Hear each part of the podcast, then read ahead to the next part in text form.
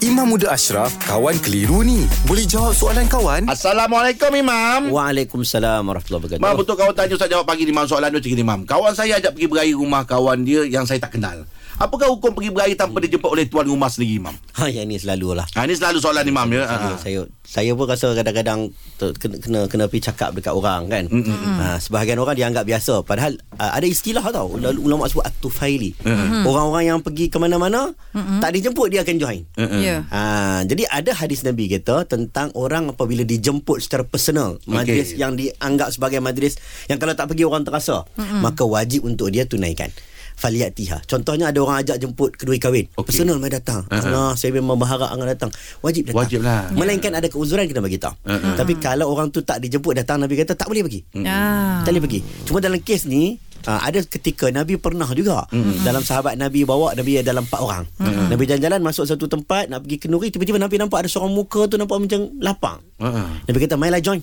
Hmm. Nabi masuk dekat rumah tu Nabi cakap dekat tuan rumah. Ah. Ya, Kami bawa asal empat orang. Ah, ah. Tapi bawa seorang lagi boleh. Ah, ah. Aku takkan masuk kalau kau tak bagi masuk. Minta izin lah Mam. Ah, Jadi orang tu bagi izin. Orang tu bagi izin baru Nabi Nabi masuk Ah, menunjukkan bahawa boleh kalau minta izin. Minta izin. Izin, Ha. Cakap elok ni saya bawa kawan boleh ke? Ah. Eh, berbasa-basi lah. Ha.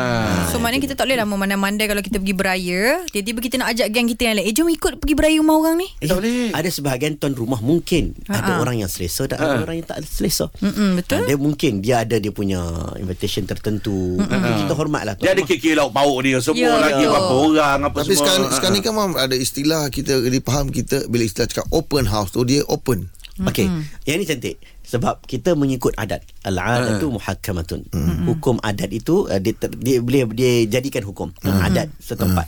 Contohnya open house. Bila sebut open house ni dia tak sama macam kenduri kahwin Ha, ada jemput seat, seorang, seorang, tak ada, ha, ada. Open house ni tak Terbuka. bawa aja mana-mana nak datang. Ha. Ha, contoh. Dan masyarakat yang nak datang ni pun boleh menerima. Ya, Untuk betul. Makanan habis biasalah open house. Ada ada tak ada tak ada. Kita faham. Ha, jadi open house ni kebiasaannya tak ada masalah. Ha, cumanya mungkin ada open house yang kalau kita anggap tuan rumah tak selesa panggil orang lain tak payah datang. Contoh open house tu untuk kawan-kawan sekolah aja. Ah, Ha, contoh. ada juga. Ha, kau bawa kawan orang lain pula. Yelah. Contoh. Ah. Tapi kalau macam open house jeb kan contohnya kan. Kan Pasal satu Malaysia kena. punya, Ha, ah, kemah sampai 20. Kan. Jadi orang tak rasa macam uh, adat tu tak rasa macam eksklusif kepada orang tertentu. Open. Ya. Kami pun datanglah. Hmm. Itu tak ada masalah. Hmm. Kena tengok kenduri juga. Kena tengok adat setempat. Ha. Okey. Baik Mam, terima kasih Mam. Alhamdulillah. Selesai satu kekeliruan. Anda pun mesti ada soalan kan? Hantarkan sebarang persoalan dan kekeliruan anda ke Sina.my sekarang.